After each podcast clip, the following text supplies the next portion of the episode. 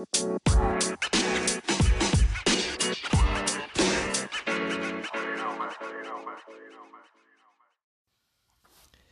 is it important to take a product based view to funding digital initiatives?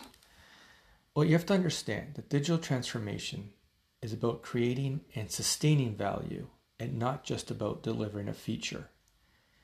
In a product evaluation and funding model, products are defined broadly as capabilities, services, platforms, or goods for a specific, specific need of a customer segment. And that customer can be both your internal customer and the classical external customer. An organization might define improving employee productivity as a product category with underlying product lines such as developing on demand training platforms or fostering mentorship programs. Your org can assign resources to products according to their digital priorities and leave the details of how those resources are used by product line managers.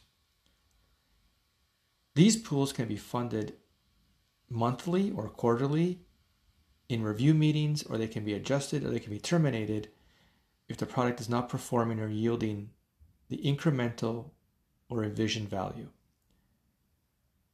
This approach to funding digital initiatives helps your organization finance and maintain oversight and controls on the digital spending without weighing down teams on the onerous traditional methods of, of trying to get money through governance tables or taking a project based approach where each project needs funding.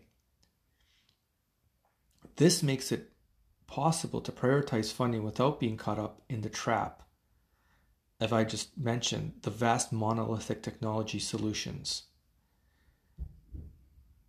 By giving more control to your product lines, there is a far greater scope for those on the front line to deliver quickly, as I've mentioned in decision making, and driving down those decisions to the people closest to your customer,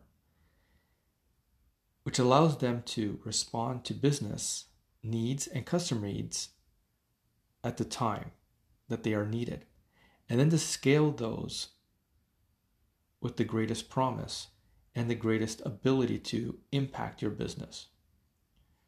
What are your thoughts on taking a product based view to, to digital funding?